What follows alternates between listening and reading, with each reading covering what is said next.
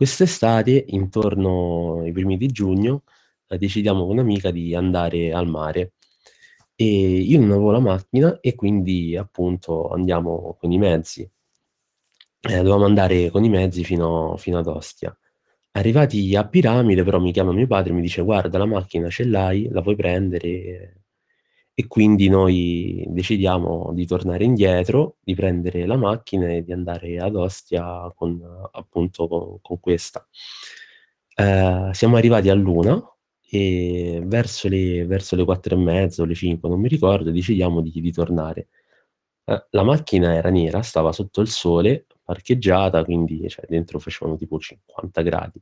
Allora io ho avuto la geniale, pensavo geniale idea di accendere l'aria condizionata, di chiudere la macchina con con l'aria condizionata, ehm, cioè di chiudere solamente la portiera con l'aria condizionata, con la macchina in moto, ehm, in maniera tale che si rinfrescasse e appunto, mhmm, pot poi potevo toccare il volante, potevo mettermi a sedere senza senza bruciarmi. Il problema è che la mia macchina c'ha la chiusura, ovvero se tu hai la macchina in moto e chiudi poi la la portiera, quella si si chiude completamente e io avevo tutti i finestrini alzati, ehm, la macchina in moto e non c'era modo di di di aprire la portiera perché non avevo un'altra chiave, non avevo de dei doppioni e non sapevo che fare.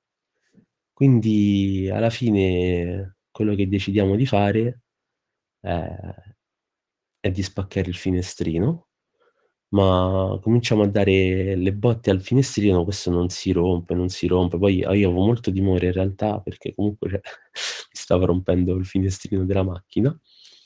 A un certo punto chiediamo a al parcheggiatore abusivo se se ce lo sfascia lui il finestrino e io gli chiedo se mi se mi poteva sfasciare, ehm, il finestrino quello più piccolo, quello che sta tra il portabagagli, ehm, e la porta posteriore insomma. E comincia, comincia e boh, alla fine mi spacca 'sto finestrino.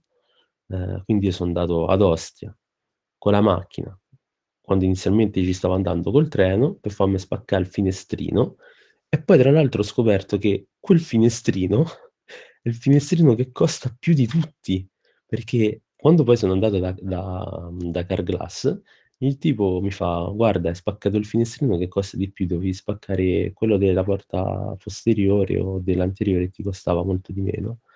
Alla fine il viaggio ad Ostia mi è costato ben 300 €. M m'è costato più il viaggio ad Ostia che poi il viaggio che mi son fatto a Parigi l'estate. Vabbè.